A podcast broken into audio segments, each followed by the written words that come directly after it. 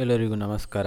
ಇವತ್ತು ನಾವು ನಾಭಾಗನ ಮಗನಾದಂತಹ ಅಂಬರೀಷನ ಕಥೆಯನ್ನು ನೋಡುವ. ನಾಭಾಗನ ಮಗನಾದಂತಹ ಅಂಬರೀಷನು ಸಪ್ತದ್ವೀಪಗಳಿಂದ ಕೂಡಿದಂತಹ ಅಖಂಡ ಭೂಮಂಡಲಕ್ಕೆ ಚಕ್ರವರ್ತಿಯಾಗಿದ್ದ ಕೊನೆ ಇಲ್ಲದಷ್ಟು ಐಶ್ವರ್ಯ ಅಧಿಕಾರಗಳಿಗೆ ಅವನು ಚಕ್ರವರ್ತಿಯಾಗಿದ್ದರೂ ಕೂಡ ಅವನಿಗೆ ಅಂತಹ ಸಂಪತ್ತಿನ ಮೇಲೆ ಯಾವುದೇ ವಿಶೇಷ ವ್ಯಾಮೋಹ ಇರಲಿಲ್ಲ. ಗುರುಗಳಾದಂತಹ ವಸಿಷ್ಠರ ಆಲೋಚನೆಗೆ ಪೂರಕವಾಗಿ ಆತನು ಧರ್ಮಯುತವಾಗಿ ರಾಜ್ಯವನ್ನ ನಡೆಸ್ತಾ ಇರ್ತಾನೆ.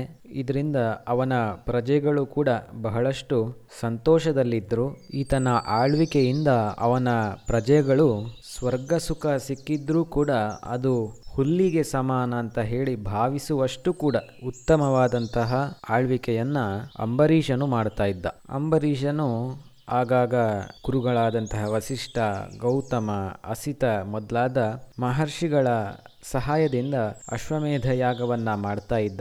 ಆ ಕಾಲದಲ್ಲಿ ಆ ಯಾಗದ ಹವಿಸ್ಸನ್ನ ಪಡಿಲಿಕ್ಕೆ ಸ್ವತಃ ದೇವತೆಗಳೇ ಅಲ್ಲಿಗೆ ಬರ್ತಾ ಇದ್ರಂತೆ. ಕಾಲ ಹೋದ ಹಾಗೇನೆ ಅವನಿಗೆ ರಾಜ್ಯಭಾರದಲ್ಲಿ ಆಸಕ್ತಿ ಕಮ್ಮಿ ಆಗ್ತಾ ಹೋಗ್ತದೆ. ಅವನು ಪ್ರತಿ ದಿವಸವೂ ಕೂಡ ಭಗವಂತನ ಧ್ಯಾನವನ್ನ ಮಾಡ್ತಾ ಭಗವಂತನ ಭಕ್ತರು ಯಾರಿದ್ದಾರೆ ಅವರ ಸೇವೆಯನ್ನ ಮಾಡ್ತಾ, ಭಗವಂತನ ಅಪಾರ ಮಹಿಮೆಯ ಸ್ತುತಿಯನ್ನ ಮಾಡ್ತಾ, ತನ್ನ ದೇಹದ ಇಂದ್ರಿಯಗಳಿಗೆ ಮಹತ್ವವನ್ನ ಕೊಡದೆ ಆತ ಸದಾ ಹರಿಧ್ಯಾನದಲ್ಲಿ ಮಗ್ನನಾಗಿದ್ದ. ಇದನ್ನ ಕಂಡಂತಹ ಭಗವಂತ ಶ್ರೀಹರಿಗೆ ಅಂಬರೀಷನ ಈ ಒಂದು ಭಕ್ತಿಯಿಂದ ಬಹಳಷ್ಟು ಸಂತೋಷ ಆಗ್ತದೆ. ಇವನ ಭಕ್ತಿಯನ್ನ ಮೆಚ್ಚಿ ಭಗವಂತನು ತನ್ನ ಚಕ್ರಾಯುಧವನ್ನೇ ಆತನಿಗೆ ಅನುಗ್ರಹಿಸಿ ಕೊಡ್ತಾನೆ ಒಮ್ಮೆ ಅಂಬರೀಷನು ತನ್ನ ಧರ್ಮ ಪತ್ನಿಯೊಡನೆ ದ್ವಾದಶಿಯ ವ್ರತವನ್ನು ಕೈಗೊಂಡು ಅದನ್ನು ಒಂದು ವರ್ಷದವರೆಗೆ ಆಚರಿಸ್ತಾನೆ. ವ್ರತದ ಕೊನೆಯಲ್ಲಿ ಮೂರು ದಿವಸಗಳ ಕಾಲ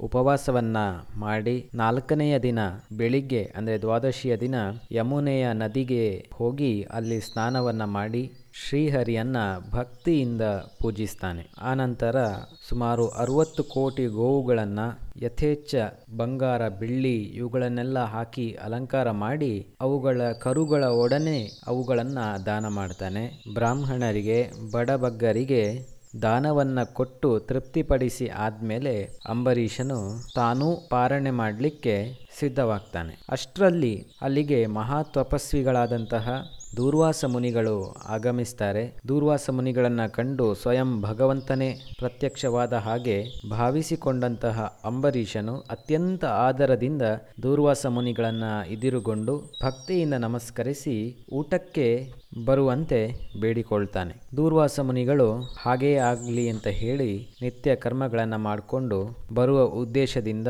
ಯಮುನಾ ನದಿಗೆ ಹೋಗ್ತಾರೆ. ಅಲ್ಲಿ ನೀರಿನಲ್ಲಿ ಮುಳುಗಿ ಧ್ಯಾನವನ್ನು ಮಾಡ್ತಾ ಸಮಾಧಿ ಸ್ಥಾನರಾಗ್ತಾರೆ ಎಷ್ಟು ಹೊತ್ತಾದರೂ ಕೂಡ ಅವರು ತಮ್ಮ ಧ್ಯಾನದಿಂದ ಮೇಲಕ್ಕೆ ಏಳುವುದೇ ಇಲ್ಲ. ಈ ಕಡೆ ಅಂಬರೀಷನಿಗೆ ದ್ವಾದಶಿಯ ಮುಹೂರ್ತ ಮುಗಿಯುವುದರ ಒಳಗಾಗಿ ಊಟವನ್ನು ಮುಗಿಸಬೇಕು ಅಂತ ಹೇಳುವ ಒಂದು ಸಂಕಲ್ಪ ಇದ್ದ ಕಾರಣ ಆತ ಒಳಗೊಳಗೇನೆ ಹಪಹಪಿಸ್ತಾ ಇದ್ದ. ಆದರೆ ಮನೆಗೆ ಬಂದಂತಹ ಅತಿಥಿ, ಅದರಲ್ಲೂ ಕೂಡ ಬಂದಂಥವರು ದೂರ್ವಾಸ ಮುನಿಗಳು. ಅವರಿಗೆ ಆತಿಥ್ಯವನ್ನು ಮಾಡದೆ, ಅಂದ್ರೆ ಅವರಿಗೆ ಉಪಚಾರವನ್ನ ಮಾಡದೆ, ಊಟವನ್ನ ಹಾಕದೆ ತಾನು ಊಟ ಮಾಡಿದರೆ ಅದು ತಪ್ಪಾಗ್ತದೆ ಅಂತ ಹೇಳುವಂತಹ ವಿಷಯ ಅಂಬರೀಷನಿಗೆ ಗೊತ್ತಿತ್ತು. ಹಾಗಾಗಿ ಆತ ಅಲ್ಲಿ ಇದ್ದಂತಹ ಇತರ ಶಾಸ್ತ್ರಜ್ಞರೊಂದಿಗೆ ಈ ಪರಿಸ್ಥಿತಿಯಲ್ಲಿ ಏನು ಮಾಡೋದು ಅಂತ ವಿಚಾರಿಸ್ತಾನೆ. ಆಗ ಶಾಸ್ತ್ರಜ್ಞರು ಒಂದು ಉಪಾಯವನ್ನ ಹೇಳ್ತಾರೆ. ಅವರು ಹೇಳ್ತಾರೆ, ರಾಜ ಅಂಬರೀಷ, ನೀನು ಚಿಂತೆಯನ್ನ ಮಾಡಬೇಡ. ನೀನು ನೀರನ್ನ ಕುಡಿದರೆ ಪಾರಣೆಯ ಫಲ ಖಂಡಿತವಾಗಿಯೂ ಬಂದೇ ಬರ್ತದೆ. ಹಾಗಾಗಿ ನೀನು ನಾವು ತಿಳಿಸಿದ ಹಾಗೆ ಮಾಡು ಅಂತ ಪರಿಹಾರವನ್ನ ಕೊಡ್ತಾರೆ. ಅಂಬರೀಷನು ಅವರು ಹೇಳಿದ ಹಾಗೇನೆ ಸ್ವಲ್ಪ ನೀರನ್ನ ಕುಡಿದು ದೂರ್ವಾಸ ಮುನಿ ಬರುವುದನ್ನೇ ಕಾಯ್ತಾ ಇದ್ದ. ಇದಾಗಿ ಸ್ವಲ್ಪ ಹೊತ್ತಾದ್ಮೇಲೆ ದೂರ್ವಾಸ ಮುನಿಗಳು ಸಮಾಧಿ ಸ್ಥಿತಿಯಿಂದ ಎಚ್ಚರಗೊಳ್ತಾರೆ. ಆಮೇಲೆ ತಮ್ಮ ನಿತ್ಯ ಕರ್ಮಗಳನ್ನೆಲ್ಲ ಮುಗಿಸಿ ಆ ಬಳಿಕ ಅಂಬರೀಷನಲ್ಲಿಗೆ ಹಿಂತಿರುಗ್ತಾರೆ. ಅಂಬರೀಷನ ಮುಖವನ್ನು ನೋಡುವಾಗಲೇ ದೂರ್ವಾಸ ಮುನಿಗಳಿಗೆ ಗೊತ್ತಾಗ್ತದೆ, ಈತ ತನ್ನ ವ್ರತವನ್ನ ಮುಗಿಸಿದ್ದಾನೆ ಅಂತ. ದೂರ್ವಾಸ ಮುನಿಗಳಿಗೆ ಮೊದಲೇ ಸ್ವಲ್ಪ ಕೋಪ ಜಾಸ್ತಿ ಅದಲ್ಲದೆ ಅಂಬರೀಷನ್ನು ವ್ರತವನ್ನ ಮುಗಿಸಿದ ಕಾರಣದಿಂದಾಗಿ ತಡೀಲಿಕ್ಕೆ ಆಗದೇ ಇರುವಷ್ಟು ಕೋಪ ದೂರ್ವಾಸ ಮುನಿಗಳಿಗೆ ಬರ್ತದೆ. ಅವರು ಅಂಬರೀಷನಿಗೆ ಹೇಳ್ತಾರೆ ಎಲ್ಲ ನಿನಗೆ ಎಷ್ಟು ಸೊಕ್ಕು? ಅತಿಥಿಯಾದ ನನ್ನನ್ನು ನೀನು ಊಟಕ್ಕೆ ಕರೆದಿದ್ದೀಯಾ? ಆದರೆ ನನಗೆ ಊಟ ಹಾಕುವ ಮುಂಚೆಯೇ ನೀನು ಪಾರಣೆಯನ್ನು ಮಾಡಿದ್ದೀಯಲ್ಲ. ಇದೆಂತಹ ದುರಾಚಾರ? ನೀನು ಮಾಡಿದ ಈ ತಪ್ಪಿಗೆ ನೀನು ಅನುಭವಿಸಿಯೇ ಅನುಭವಿಸ್ತೀಯಾ ಅಂತ ಹೇಳ್ತಾ, ತನ್ನ ಜಟೆಯಿಂದ ಒಂದು ಕೂದಲನ್ನು ಕಿತ್ತು ಅವರು ನೆಲಕ್ಕೆ ಬಡಿತಾರೆ. ಆ ಕೂಡಲೆಯೇ ಅಲ್ಲಿ ಒಂದು ಭಯಂಕರವಾಗಿರುವಂತಹ ಮಾರಿ ಒಂದು ಕಾಣಿಸ್ತದೆ. ಅದು ತನ್ನ ದೇಹದಿಂದ ಸದಾ ಉರಿಯನ್ನ ಚೆಲ್ತಾ ತುಂಬ ಹರಿತವಾದಂತಹ ಒಂದು ಕತ್ತಿಯನ್ನ ತಗೊಂಡು ಅಂಬರೀಷನ ಬಳಿಗೆ ಹಾರಿ ಬರ್ತದೆ. ಅಂಬರೀಷನು ಮೊದಲೇ ಹೇಳಿದ ಹಾಗೆ ಅಪಾರ ದೈವ ಭಕ್ತ. ಹಾಗಾಗಿ ಇಂತಹ ಕೆಟ್ಟ ಪರಿಸ್ಥಿತಿಯಲ್ಲೂ ಕೂಡ ತಬ್ಬಿಬ್ಬಾಗದೆ ಆತ ಭಗವಂತನ ನಾಮಸ್ಮರಣೆಯನ್ನು ಮಾಡ್ತಾ ಧೈರ್ಯದಿಂದ ಅಲ್ಲೇ ನಿಂತಿದ್ದ.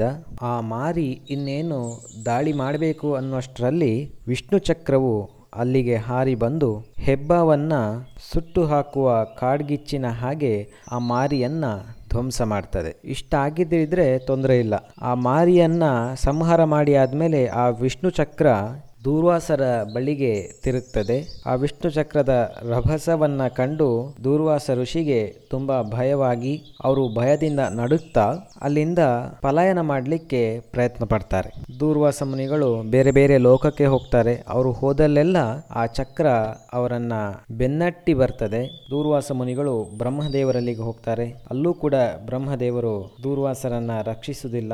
ನಂತರ ದೂರ್ವಾಸ ಮುನಿಗಳು ಕೈಲಾಸಕ್ಕೆ ಹೋಗಿ ಮಹಾದೇವನ ನಲ್ಲಿ ತನ್ನನ್ನ ಪಾರು ಮಾಡುವಂತೆ ವಿನಂತಿಸಿದರೆ ಮಹಾದೇವ ಹೇಳ್ತಾರೆ, ಅಯ್ಯ ದೂರ್ವಾಸ, ನಾವೇನೂ ಕೂಡ ಮಾಡುವ ಪರಿಸ್ಥಿತಿಯಲ್ಲಿ ಇಲ್ಲ.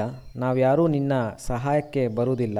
ಬದಲಾಗಿ ನೀನೇ ಶ್ರೀಹರಿಯ ಬಳಿಗೇನೆ ಹೋಗು ಅಂತ ಶಿವದೇವರು ದೂರ್ವಾಸ ಮುನಿಯಲ್ಲಿ ಹೇಳ್ತಾರೆ. ದೂರ್ವಾಸ ಮುನಿಗಳು ನಂತರ ವೈಕುಂಠಕ್ಕೆ ಹೋಗ್ತಾರೆ. ಅಲ್ಲಿ ವಿಷ್ಣು ದೇವರಲ್ಲಿ ತಮ್ಮನ್ನ ರಕ್ಷಿಸುವಂತೆ ಪ್ರಾರ್ಥನೆಯನ್ನ ಮಾಡಿದಾಗ ವಿಷ್ಣು ದೇವರು ಹೇಳ್ತಾರೆ, ಮುನೀಂದ್ರ, ನಾನು ಸ್ವತಂತ್ರನಲ್ಲ. ಕೇವಲ ಭಕ್ತರ ಅಧೀನ.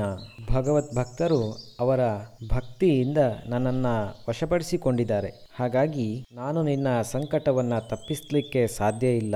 ಅದನ್ನು ತಪ್ಪಿಸಬೇಕು ಅಂತ ಇದ್ದರೆ ಅದಕ್ಕೆ ಅಂಬರೀಷನ ಮೊರೆಯನ್ನೇ ನೀನು ಹೋಗಬೇಕು. ತಪಸ್ಸು ಮತ್ತು ವಿದ್ಯೆಯ ದುರುಪಯೋಗ ಮಾಡಿದರೆ ಅದನ್ನು ಉಪಯೋಗ ಮಾಡುವವನಿಗೆ ಅದು ಮಾರಕವಾಗ್ತದೆ. ನಿನ್ನ ಸಂಕಟಕ್ಕೆ ಅಂಬರೀಷನೇ ಪರಿಹಾರವನ್ನು ಕೊಡ್ತಾನೆ ಅಂತ ವಿಷ್ಣುದೇವರು ದೂರ್ವಾಸ ಮುನಿಗಳಲ್ಲಿ ಹೇಳ್ತಾರೆ. ಆನಂತರ ದೂರ್ವಾಸ ಮುನಿಗಳು ಕೊನೆಗೆ ಬೇರೆ ವಿಧಿಯೇ ಇಲ್ಲದೆ ಅಂಬರೀಷನ ಬಳಿಗೇನೆ ಓಡಿ ಬರ್ತಾರೆ. ಅಂಬರೀಷನ ಪಾದಕ್ಕೆ ಬಿದ್ದಂತಹ ದೂರ್ವಾಸ ಮುನಿಗಳು ತನ್ನನ್ನು ರಕ್ಷಿಸುವಂತೆ ಕೋರಿಕೊಂಡಾಗ ಅಂಬರೀಷನು ಸುದರ್ಶನ ಚಕ್ರದ ಸ್ತೋತ್ರವನ್ನ ತಕ್ಷಣವೇ ತುಂಬ ಭಕ್ತಿಯಿಂದ ಮಾಡ್ತಾನೆ. ಅಂಬರೀಷನು ಸುದರ್ಶನ ಚಕ್ರದ ಸ್ತೋತ್ರವನ್ನ ಮಾಡಿದ ಕೂಡಲೇ ಆ ಚಕ್ರವು ಶಾಂತವಾಗ್ತದೆ. ದೂರ್ವಾಸ ಮುನಿಗಳು ನಂತರ ಮೇಲಕ್ಕೆ ಎದ್ದು ತನ್ನ ತಪ್ಪಿಗೆ ಕ್ಷಮೆಯನ್ನ ಯಾಚಿಸ್ತಾ ಆನಂತರ ಅಂಬರೀಷನ ಆತಿಥ್ಯವನ್ನು ಸ್ವೀಕರಿಸಿ ಅಂಬರೀಷನನ್ನು ಹರಸುತ್ತಾ ಅಲ್ಲಿಂದ ಬ್ರಹ್ಮಲೋಕಕ್ಕೆ ಹಿಂತಿರುಗ್ತಾರೆ. ಇವೆಲ್ಲ ವೃತ್ತಾಂತಗಳು ನಡೀಲಿಕ್ಕೆ ಒಂದು ವರ್ಷಗಳ ಅವಧಿ ಬೇಕಾಯಿತು. ಅಲ್ಲಿಯವರೆಗೆ ಅಂಬರೀಷ ಉಪವಾಸದಲ್ಲೇ ಇದ್ದ. ದೂರ್ವಾಸ ಮುನಿಗಳು ಅಲ್ಲಿಂದ ಹೊರಟ ನಂತರ ಅಂಬರೀಷ ರಾಜನು ಕೂಡ ಊಟವನ್ನು ಮಾಡ್ತಾನೆ. ಇದಾದ ಕೆಲವು ದಿನಗಳ ಮೇಲೆ ಆತನು ತನ್ನ ರಾಜ್ಯವನ್ನ ತನ್ನ ಮಕ್ಕಳಿಗೆ ಒಪ್ಪಿಸಿ ತಾನು ತಪೋವನಕ್ಕೆ ಹೋಗಿ ಅಲ್ಲಿ ಭಗವಂತನ ಧ್ಯಾನದಲ್ಲಿ ತನ್ನ ಉಳಿದ ಜೀವನವನ್ನು ಸಾಗಿಸ್ತಾನೆ. ಇದಿಷ್ಟು ಅಂಬರೀಷನ ಕಥೆ. ಧನ್ಯವಾದಗಳು.